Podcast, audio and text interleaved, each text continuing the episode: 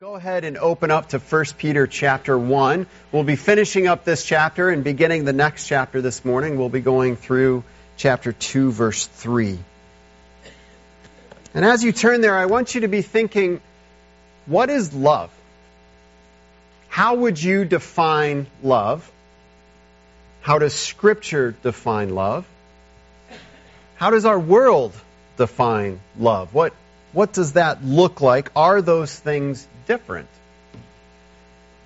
I believe that how we define love is of utmost importance. Today we're going to be looking at a command, one of the many commands in Scripture, to love one another.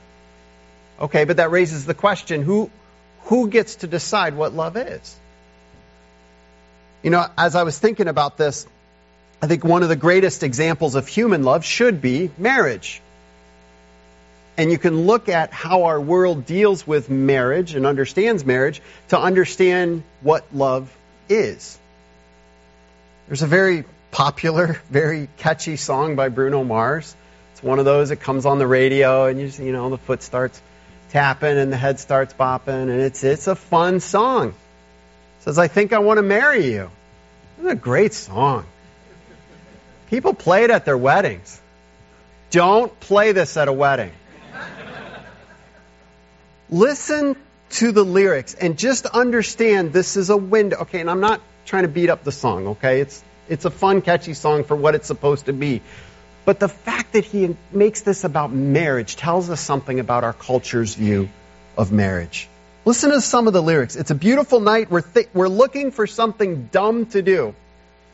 Hey, baby, I think I want to marry you.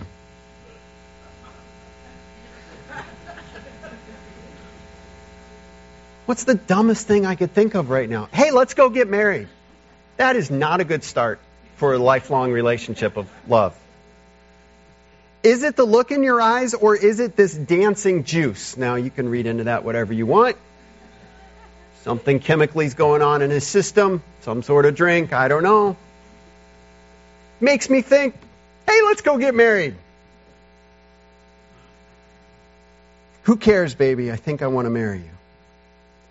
I'll go get a ring. This is later on in the song. Let the choir bell sing. So what you want to do? Let's just run, girl. If we now listen to this. If we wake up after the marriage and you want to break up, that's cool. No, I won't blame you. It was fun, girl.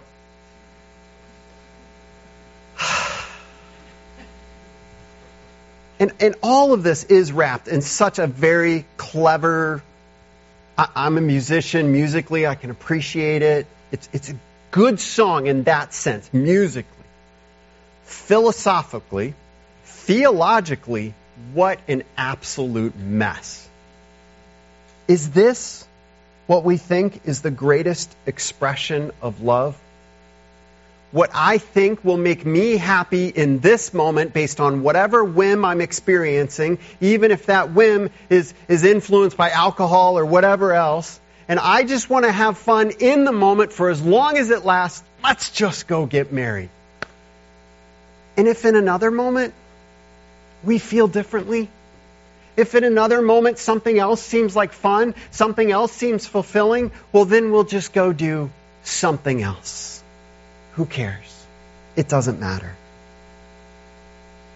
Is that love? Absolutely not. But you know, it's an extreme, extreme example, but in many ways, I think that is the way our world sees love.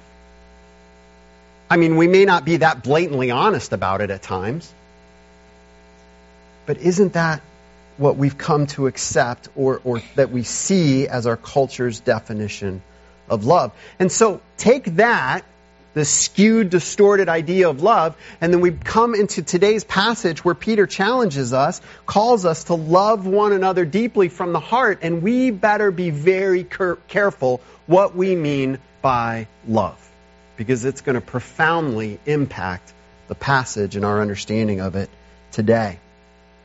Let's just catch you up, look at a, a, little bit of context in case you haven't been here for the rest of the series or you forget.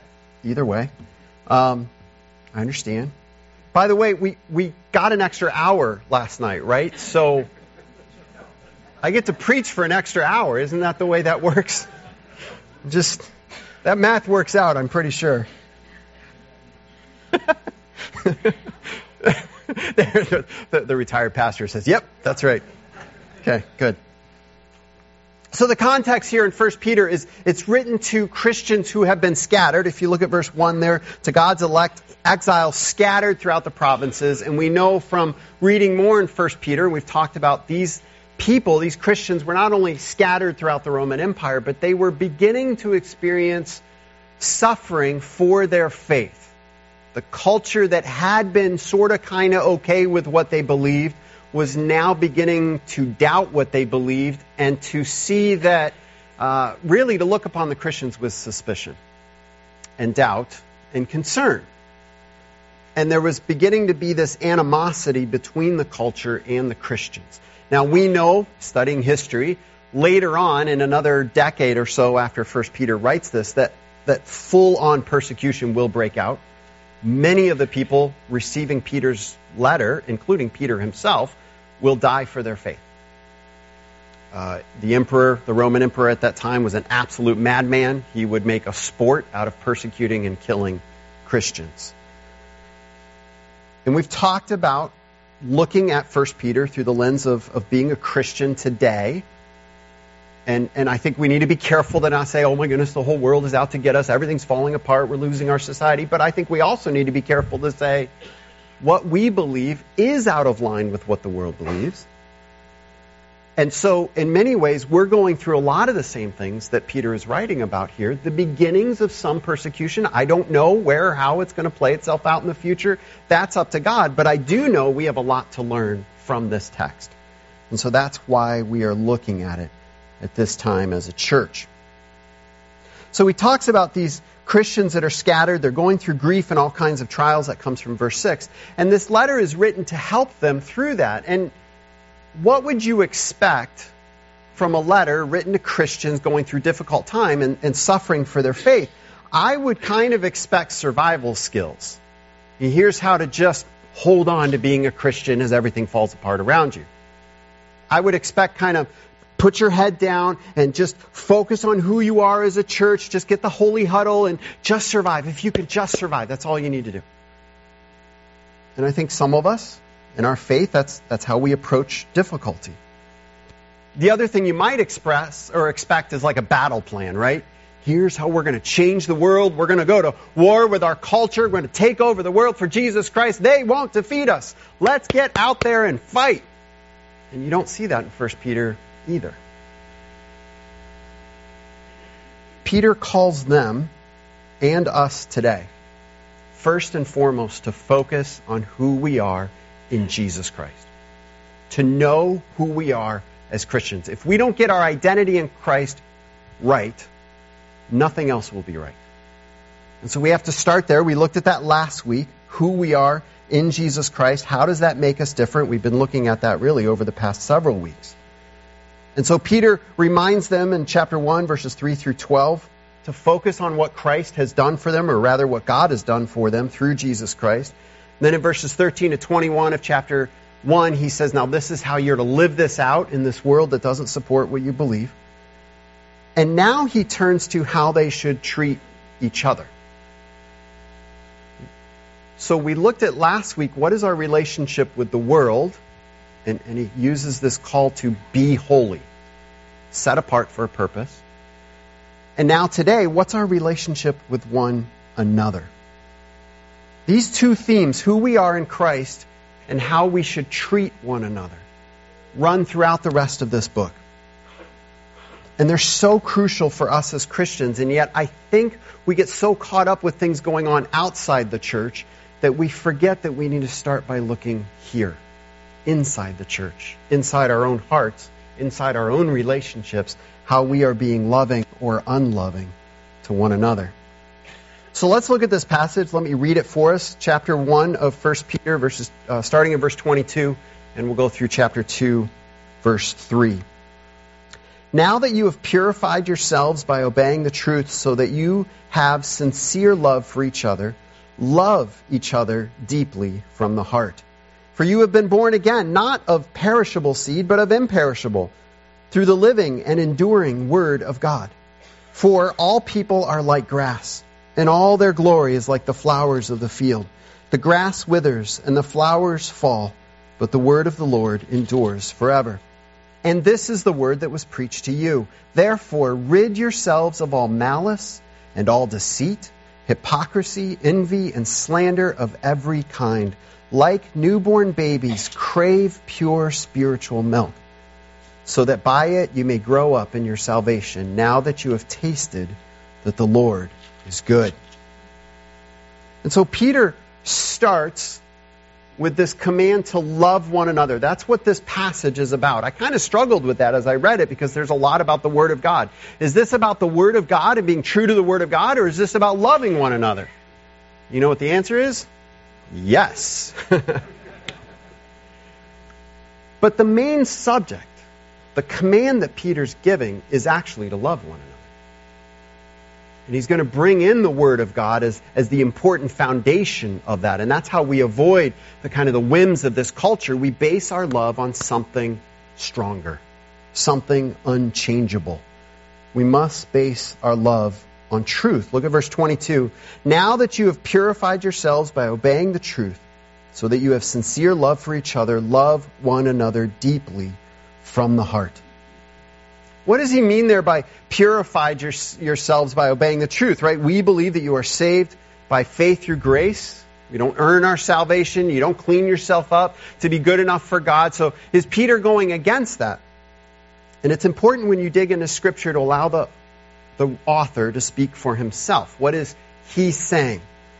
Peter has used this idea of obeying the truth is talking about coming to believe in Jesus Christ. This is how he says it. Because he looks at it and he says, before we're Christians, we live one way. We obey a certain set of rules, presuppositions, philosophies, all the ways of our culture, what our heart wants. We live that way and we live in obedience to that way. And Peter sees that becoming a Christian is such a fundamentally, fundamentally different way of living.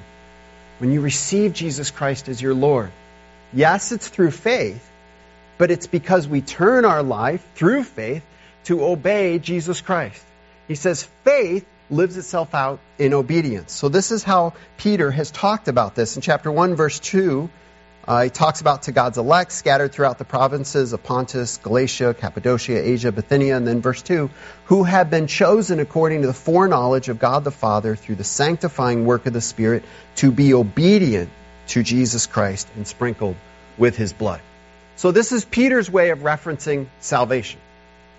And I think it's good to bring in this idea that if you are saved, there is to be an obedience. For, for Peter, you don't separate those two things. They go hand in hand. So he's talking about now that you have been saved, now that you have purified yourselves by obeying the truth. And he brings in that idea of purity. He's going to play that out more later on, and we looked at holiness last week as well. For Peter, he looks at the riches of the Old Testament, how God called his people out of the world to live in a special relationship with himself, to live holy as God is holy, to be God's representatives in the world. And Peter says, just like in the Old Testament, today, those saved by Jesus Christ, we too have been called out of the world to live differently. We are to live pure and holy lives. And again, this goes back to what we talked about last week, so I won't go into all of it again. But he's bringing all that in. He's, he's basically saying, if I could sum it up, now that you're saved. And, and maybe I could even put it this way if you are saved, here's what needs to be true about you.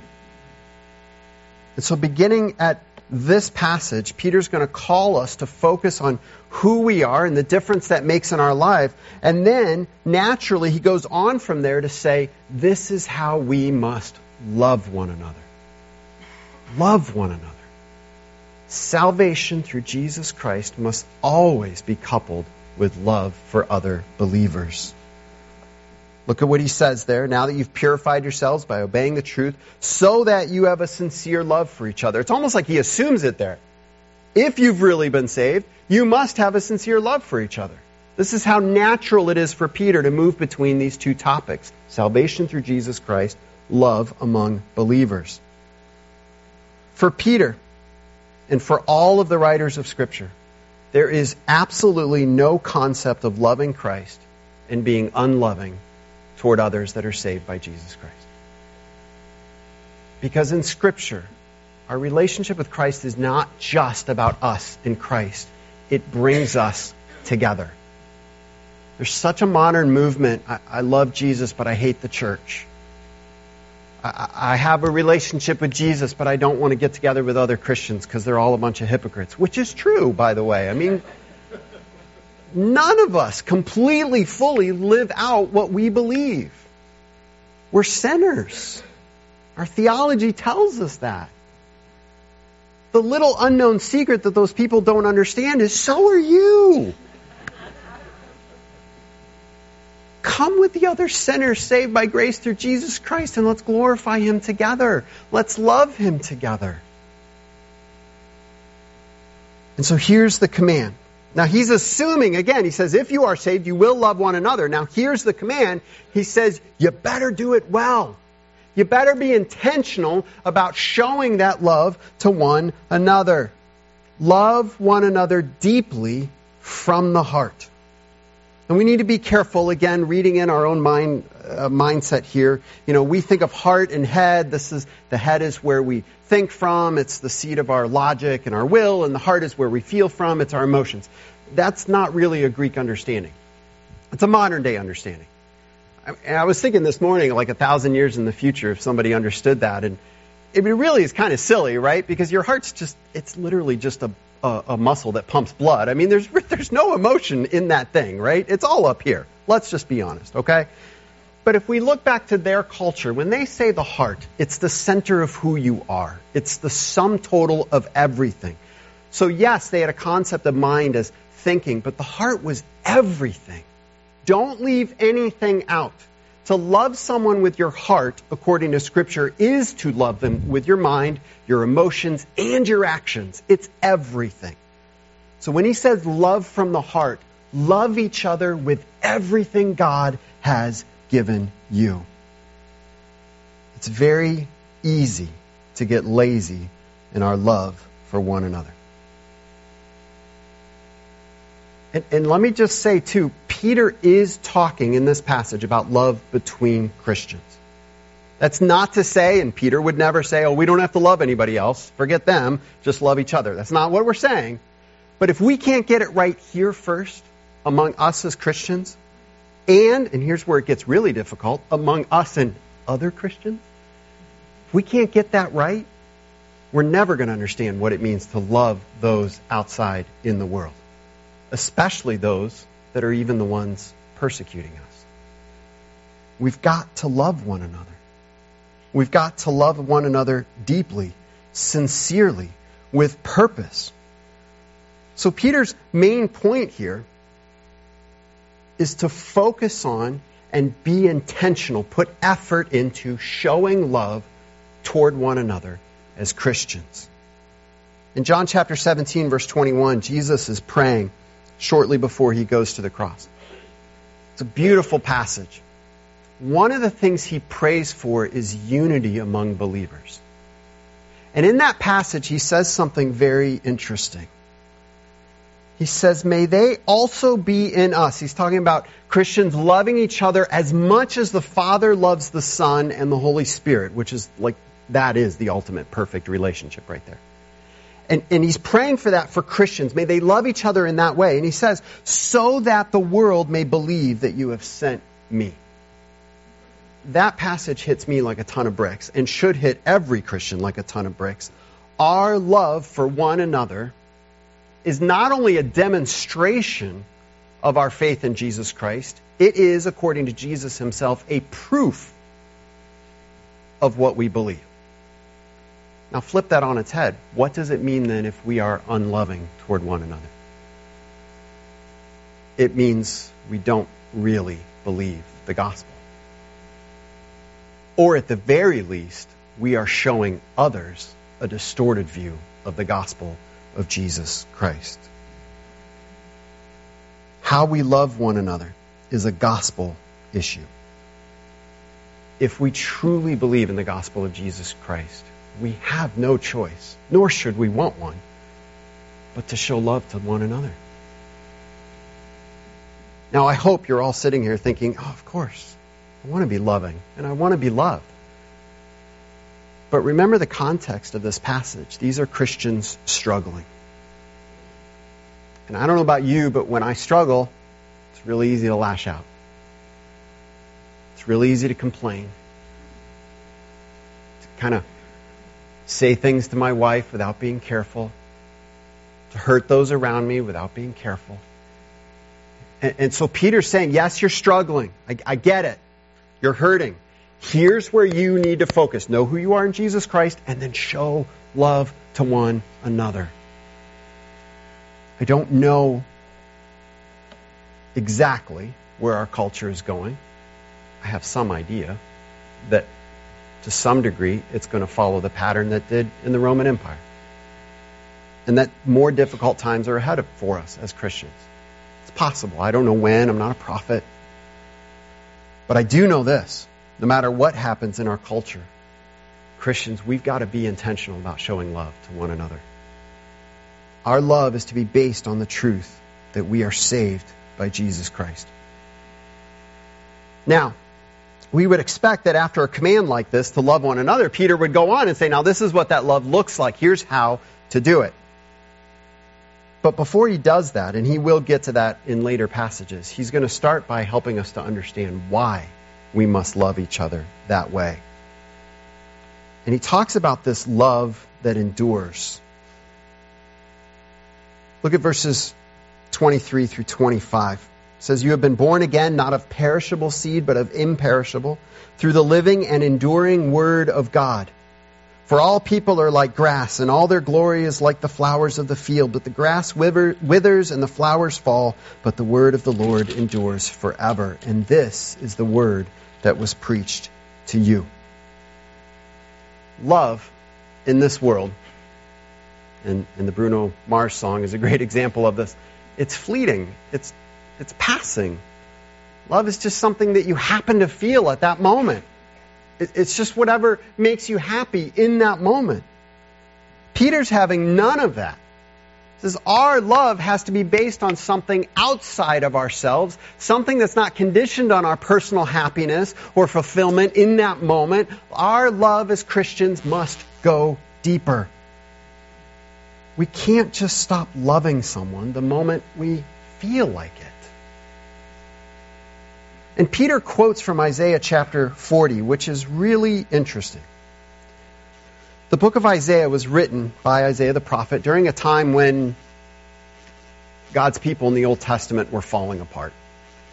They had not been faithful to God. God had been warning them generation after generation come back to me. I love you. Don't run away from me. Come back. If you don't come back to me, I'm going to bring in these foreign armies. They're going to take your home from you. You're going to go into exile. Come back, come back, come back. And during the time of Isaiah, God brings his judgment on his people. And for years, their world falls apart. Foreign armies come in, sack their homes kill thousands of people in Israel, take others off to exile. It's a horrific time. And then you get to Isaiah chapter 40, and it's the beginning of this comfort passage in the book of Isaiah. Starts out, Comfort, comfort my people. And that's the passage that Peter is quoting from. And I hope you can see the link as Peter sees it. He's, he's trying to digest what they're going through as Christians, and his mind naturally goes into the Old Testament to say, hey, God's been through this before what did he say to his people then? And one of the things that God said to his people is this. As these foreign armies are coming in, as their leaders were trying to figure out how do we do things our way, how do we fix it all our way, as the people were saying, how do we fix all this, the word of the Lord comes in. All people are like grass. And all their glory is like the flowers of the field. The grass withers and the flowers fall. Now, on the one hand, that's incredibly comforting as they were being beaten up by foreign powers, human powers, to hear from the Lord, hey, they're nothing. I know they seem like a big deal to you, but understand they're really nothing. On the other hand, that message is also quite challenging. We go through tough times and we go, God, I got this. I got this all figured out. I know what we can do to get through this. And the word of the Lord says all people are like grass, including us. in all their glories like the flowers of the field, including us. Ooh, that one hurts. And so it brings perspective on situations. But the contrast that God gives is Isaiah chapter 40 verse 8, which we have in 1 Peter chapter 1 verse 25. But the word of the Lord endures forever. These people were going through a time thinking, God, you gave us promises, and you're not fulfilling them. You've forgotten us. You've given up on us. You've walked away from us. Everything is falling apart. And the prophet speaks the very word of God. Remember, the word of the Lord endures forever. It doesn't change with changing circumstances.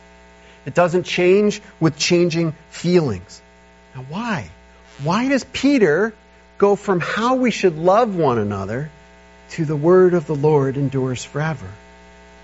Because what he's going to say is our love for one another must be based on the word of God. That doesn't change, that endures forever. He looks at how we became Christians. We did not become Christians by this perishable seed, right? A, a, farmer would take a seed and store it up in barns, and sometimes it would get moldy and gross and it would fall away, and they'd go to plant it, and oh, it's all gone. Other times they would throw it on the ground and it wouldn't grow.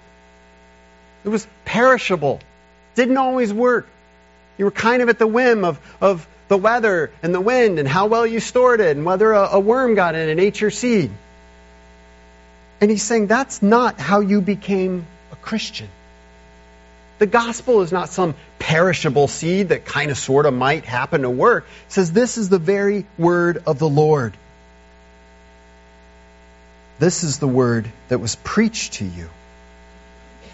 And so after telling them to love each other, he says this is how you are to base your love on the gospel of Jesus Christ.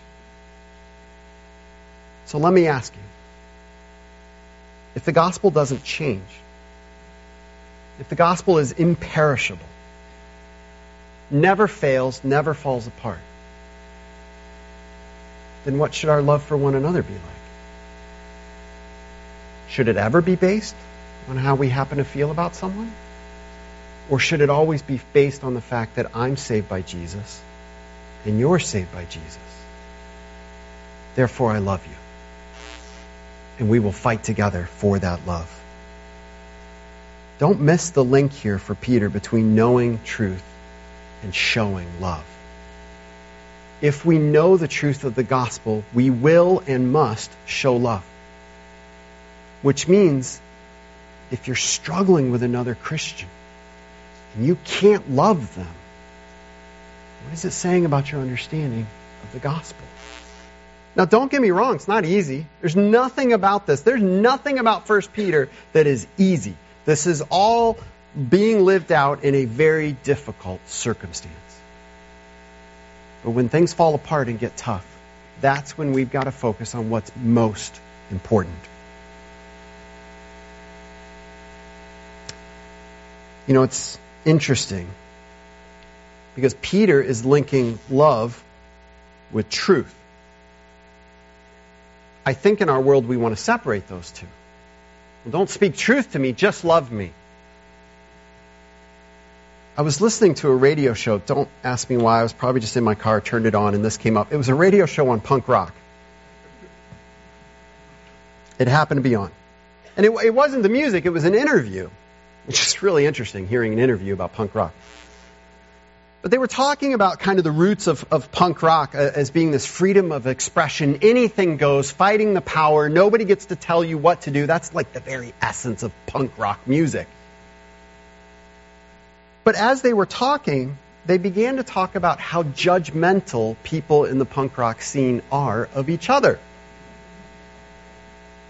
And they were talking about, isn't it ironic that in this musical genre that, that supports uh, just personal expression, anything goes, fight the power, that they're going to talk to one another like you don't express enough, you don't fight the power enough, or you don't fight the power the way I fight the power. Your, your punk rockedness is not as much as mine.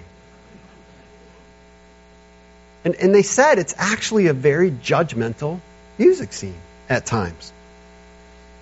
And I thought, Isn't that interesting? That this concept of freedom of expression, just loving one another, just being who you are apart from truth, inevitably leads to being judgmental, bitter, and harsh. We have the most powerful reason in the world to love one another. Not according to worldly ideas or personal preference, but according to the gospel of Jesus Christ.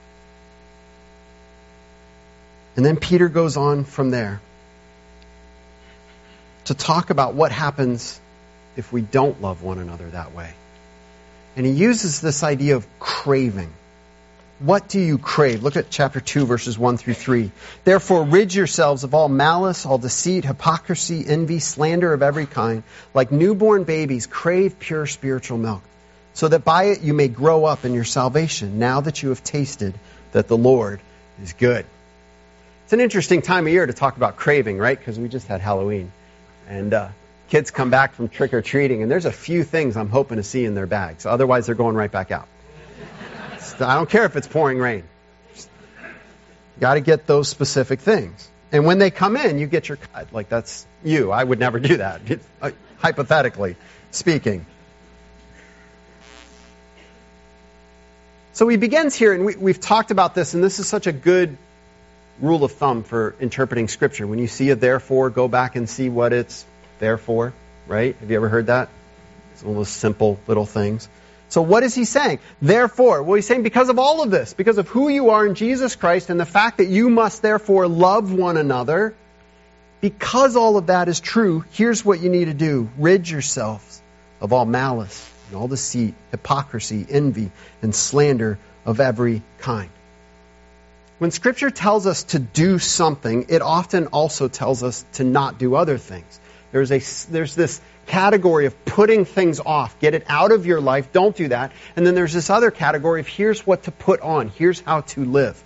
And it's all based on the truth of what Christ has done for us. This list is really fairly self explanatory, which is a pastor's way of saying, I'm going to explain it to you. So he says, speaking of hypocrisy, he says, Get rid of all malice and all deceit, hypocrisy, envy, and slander of every kind. And, and I, I try to look at these words and see is there a deeper meaning that I want to bring out. I mean, they are what they say they are. What's interesting, though, as I thought about this, is what they all have in common. They're all about how we view or interact with somebody else. Malice is kind of hatred or bitterness or anger toward one, toward another person. Deceit is me telling you what I want to get what I want out of you. Hypocrisy is, is trying to show you what I want, regardless of what I actually believe or think. I'm going to live or speak in such a way to get you to see me in a certain way. It doesn't matter if it's true of what I really believe. Envy is you have something I want. I want to be more like you in some way. Slander is I will speak negatively about you to somebody else to get that somebody else to see me the way I want or to see you the way I want them to see you. And I thought, what do these all have in common? They're all focused on what we want in relation to one another. How do I make myself look good to you? How do I make you look bad to somebody else? How do I get what I want out of you?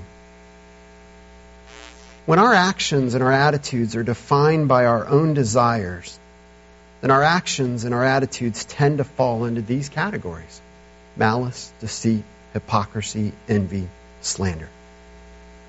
When we crave getting what we want, being heard, proving our case, our own personal happiness, or our own comfort, we will tend to live out these destructive tendencies. And the gospel calls us to something better. When our actions and our attitudes are defined by the unchanging truth of the gospel of Jesus Christ, then we will love one another with a sincere heart. When we crave the gospel, when that's our greatest desire, that desire will show itself in our life by how we treat other Christians, other brothers and sisters. So, what's the solution? So he says, put these things off. And then verse 2, like newborn babies, crave pure spiritual milk. Peter has a strong emphasis on you're not who you are. And he uses this phrase you're, you're, like a newborn in Jesus Christ. You've been born again. You're not who you are. You're not going in that direction. You have a new birth. And then he says, now live like it. The baby needs to grow up and live as a human being. You need to grow up and live as a Christian. I need to grow up and live as a Christian. Be who you are. Talked about that last week. And what he's saying here, because some translations might have. Um, I think it's maybe crave the Word of God, or does anybody have that? Crave God's spiritual Word, or something like that. This word here for spiritual is really interesting and difficult to translate. And so we need to understand what, what is this pure spiritual milk we're trying to run after. And we need to first understand what it's not. Elsewhere in Scripture, Paul will talk about you need to grow up move on from milk. Milk is good when you're a baby Christian, but at some point you need to grow up. The author of Hebrews talks about that in chapter 5 as well. That's not what Peter's saying. Peter is using milk in a very different way. He's saying, look, when a baby is born, there is something that is normal and natural for that child. What's normal and natural for a newborn or a young baby is to crave milk they want it. It's, nobody has to teach the baby to want the mother's milk. The baby just wants it. It's normal. It's natural. So when Peter talks about this pure spiritual milk, some translations say the milk of the word, which seems to point to the Bible, and that's good. That's true. We should crave the scriptures. I just think that's a little too narrow of a definition for what Peter's actually talking about here.